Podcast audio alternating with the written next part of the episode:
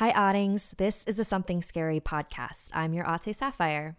Today's episode is going to be a little bit different. We'll start with a story called Someone's Taking Over My Body, and you can find the animated version over at youtube.com slash snarled. And after that, I have a chat with Jon Braver, the director of the interactive horror show Delusion in Los Angeles. So, want to hear something scary?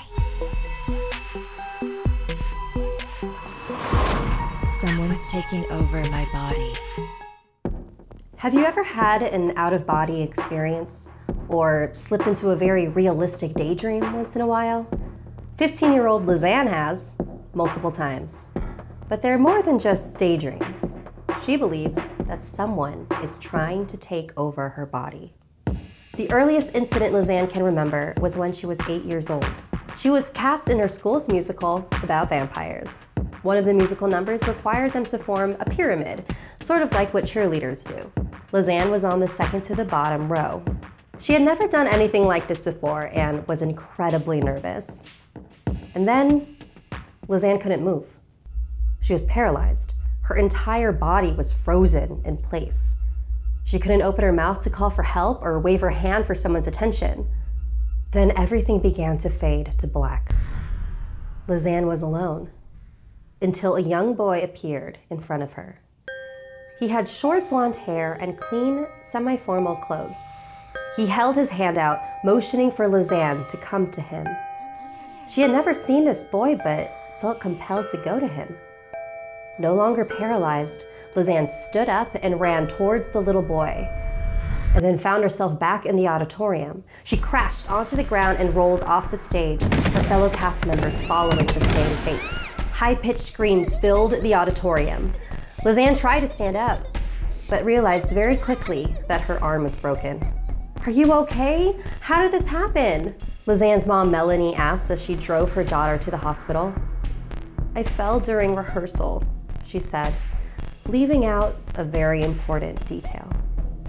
Lisanne continued to have these strange blackouts and thought it would be best to not let her mother worry, so she kept them to herself. When she was 13, she was waiting at the train station alone. It was a hot day, and she had a tendency to get overwhelmed by heat. A train sped by, and she was engulfed in a cloud of hot air. She started to feel faint. Then everything around her turned black.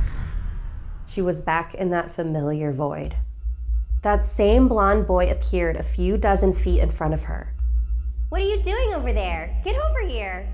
The train's coming. Hurry. In a daze, Lisanne began to walk towards the boy until she felt someone grab her from the back. Lisanne snapped back into reality just as a train whipped past, narrowly missing her nose. Are you trying to get yourself killed? Pay attention! The summer after that incident, Lisanne and her friends were hanging out at the nearby lake. They were laying out on their towels by the water and joking around. And then her friends said a word that triggered something inside of Lisanne. She doesn't remember exactly what her friend said, but she remembers her body just stopped working.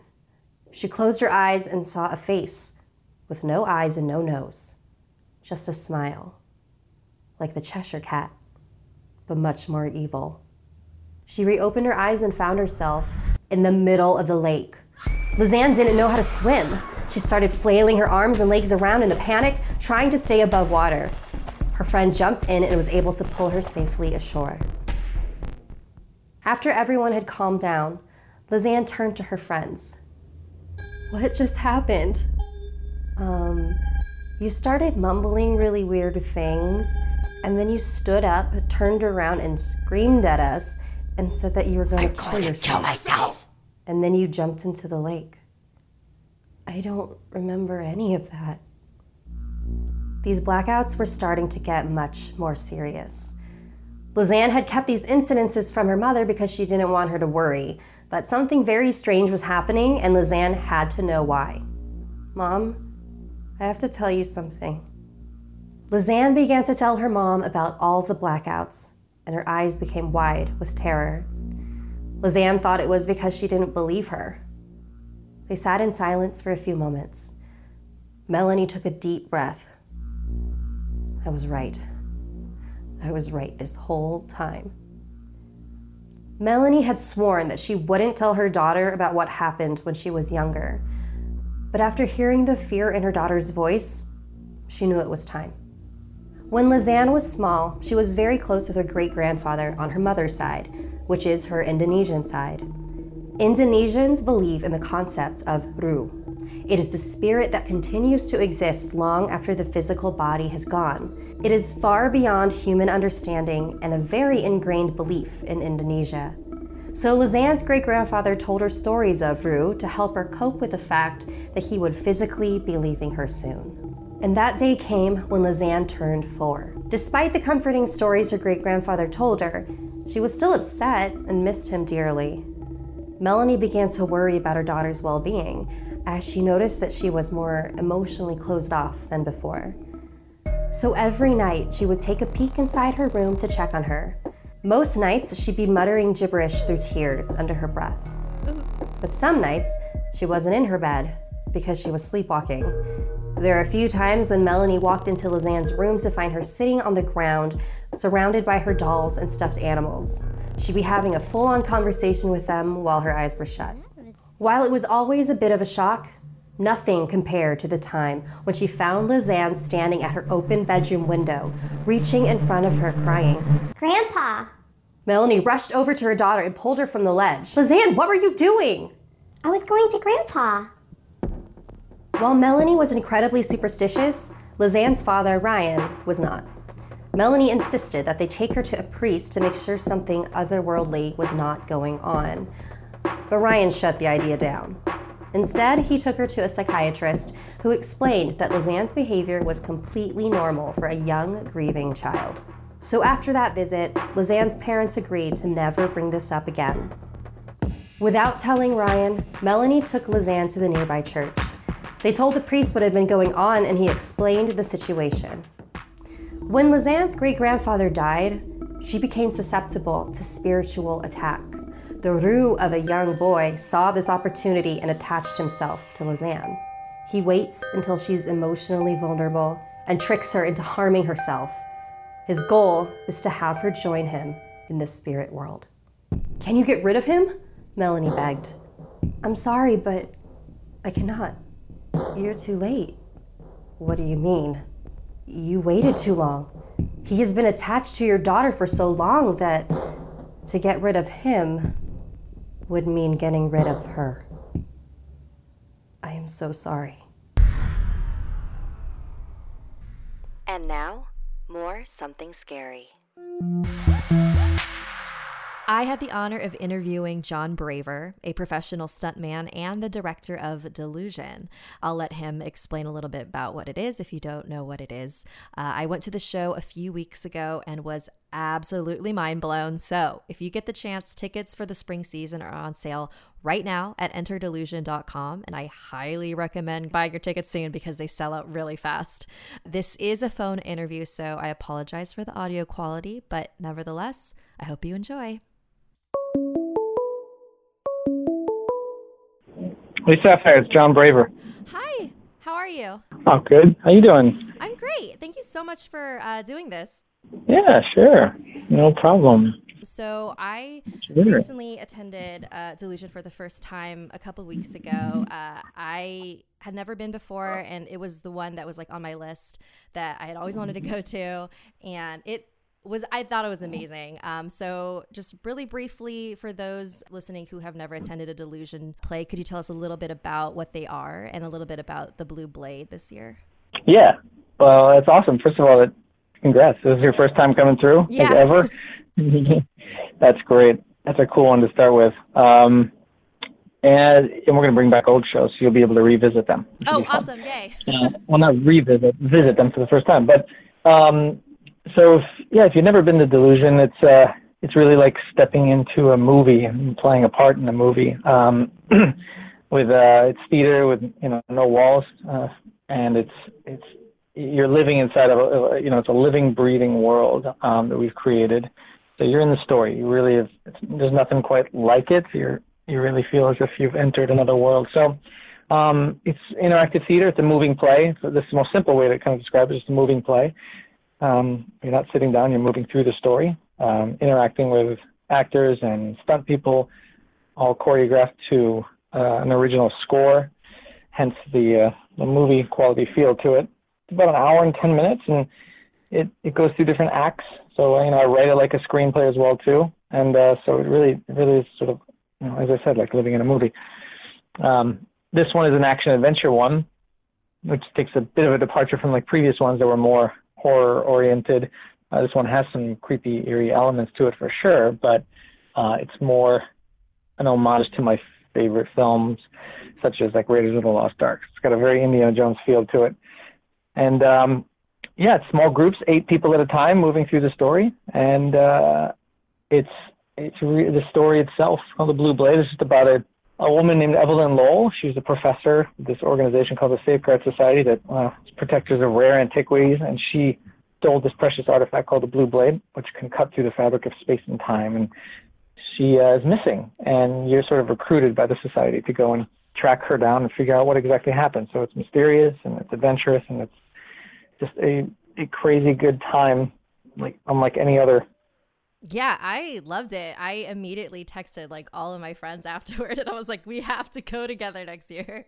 Oh yeah, I mean, it's, spring's available, so this is the time when like a lot of Delusion fans have come through. They're like, "Oh my god, I want to take people and sold out this fall." Well, we for the first time ever we extended to spring, so there are oh, tickets oh, available starting February 14th. Perfect. Good to know. um, yeah. So the show obviously has a lot of moving parts. Um, there's a lot of choreography involved, like getting everything perfectly planned. Putting on something like this must be very challenging. I just wanted to know what was one of the biggest challenges that you had to face. Part of your question, I would remove the word perfectly because I'm glad that you feel that way. but it's you know it's live theater, so it could it could be messy at times, but it's um audience might not ever and not ever know. Yeah. Uh, but the fact that we got open is kind of crazy. That we actually opened in time. Uh, the biggest challenge was the like the scope of the project. It was our biggest build yet, and um, you know we're creating different eras that you're going through. It's a big risk, like financial risk. Uh, people think like, oh, you got a hundred dollar ticket. These guys are you know doing pretty well. Uh, complete opposite. it's, it's still theater. It's still a small theater. Uh, we're you know just trying to scrape by and to make this work. But we, you know, when I do something, I like to do it big, and I like to uh, make this feel as if it's like a million dollar epic feature film that a little theater company is putting on. So yeah, I think the biggest challenge was yeah, financial challenge and like a timing challenge, trying to get this thing up in time. Um, within you know, we my production designer Kevin Williams, he's incredible, and he he and his team put together um, a six week schedule and was built built like four different time periods. So in six weeks. Six weeks, yeah. That's that's absurd to me. it, is, it is absurd because it's absurd for many reasons. Because we actually like you know we probably lost some of our lives in this thing, like years of our life. We've aged. I mean, I'm 22, but I mean I've aged like crazy. So we all have. It's it's been yeah, that I mean, if we want to be really honest, yeah, it's challenging to put this stuff on and to like keep your sanity. And, and anybody who does theater knows it's it's tough. This one was uh, our our most difficult one yet. So I'm just very proud of the team and the fact that we actually opened in time. Yeah, it so was amazing. The build, the yeah, and um, you know, aside from all of the problems and challenges that you face, uh, what's what are your favorite aspects about live interactive theater like this? Yeah, I mean, I do. I love aspects of it, like a lot of aspects of it. Enough aspects that keep it going. You know, it's. it's I think the biggest thing that I love about it is definitely the uh, audience reaction. I think mm-hmm. when people come out of it, like for example, this, this woman came out and, and everybody's like sweating when they're done. It's just it's pretty action oriented and um, it's a workout. And so when this woman's coming out, she's fanning herself and just got the biggest like kid smile on her face and I overheard her in the lounge. She she's like looking at her friends just breathless and just like she, she just just yells out. She's like, I feel like a kid again. Aww. And I was like, I was like, that's it. Like that's it right there. That was. I mean, out of all the difficulties, like you hear stuff like that, it's like it's like you're a a, a tank with gas. Like it yeah. runs on empty, and you hear that, and it starts to fill up again. And it's exactly what it's like. It's like, oh my god, that's so cool. So since I was a kid, always I love taking people on adventures. Like that's always been in my DNA and in everything that I do as a kid, growing up in college, everything. So this is like a perfect, you know, evolution, and that's just seeing people going on an adventure and just be kids again. It's, it's intoxicating. Yeah, seems like it. So, although this year's story wasn't like as horror based as previous years, I still found myself really freaked out at times. Um, I was just wondering, where do you get your inspiration for how to scare your audience? Um, and why do you think we love immersing ourselves in horrifying stories?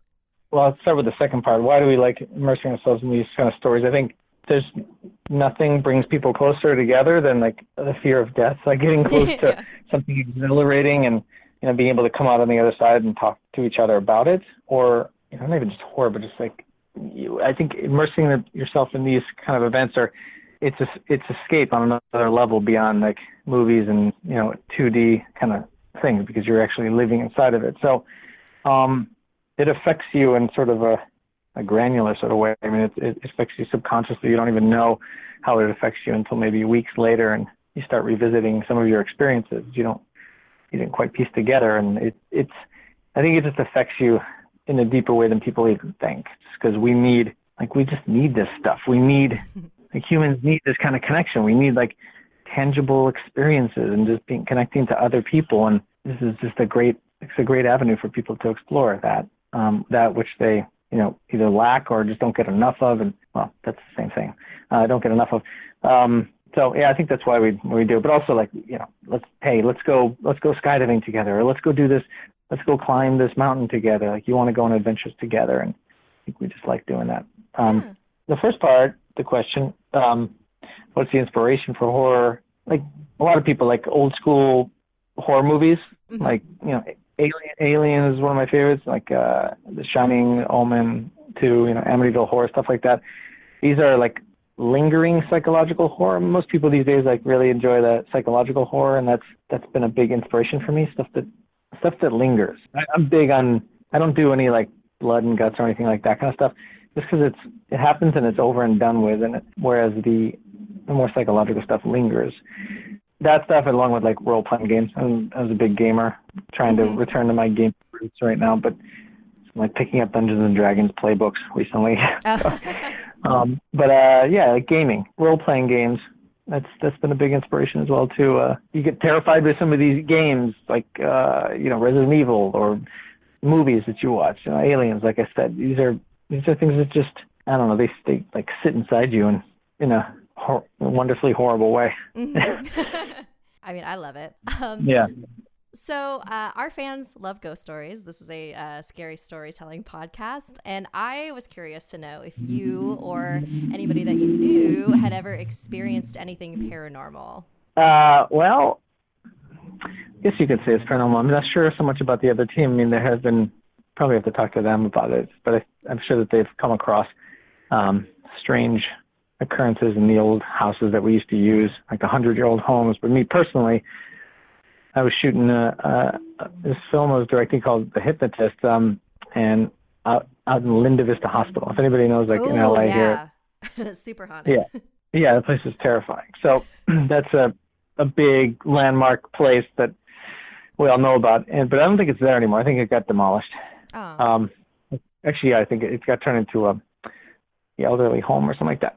Anyway, I wouldn't want to be put there. Yeah. Like it's like being built on top of like a graveyard or something. So I was down in the the cellars. Uh, we were shooting we were shooting something. Or no, I was going going down there to do a little scout with somebody, and it's like the the boiler room kind of thing. I think they even shot like Nightmare Nightmare on Elm Street down there or something oh, like that. Awesome. So this is it's it's just ter- terrifying, and it's you know, it's it's underground. It's got like large metal doors and apparatus, and you can imagine all this stuff rusted and um, unused. And so there's this giant circular door that you can open up, and open it up, and there's this like, it's just like like long underground tunnel. It just went on as far as the eye could see, and it was it was terrifying. It might just my my brain talking, but I opened it up and I heard like a breath on the whis- on a, like a whisper on the breeze kind of thing, like coming out of as if I released uh, spirits within that tomb. I kind of opened it up and I heard something coming towards me through like the dark tunnel. very well could have been somebody trying to escape and they saw their the door open, Whoa. trying to get out, but they were far away and it was just just like it's like this weird talking, like you can almost hear like a little voice. And some light was shifting a little bit down there. And it was pretty dark, but there was like some weird light. Maybe it was light spilling in from where I was, but it didn't. It didn't. Its source. It didn't make sense.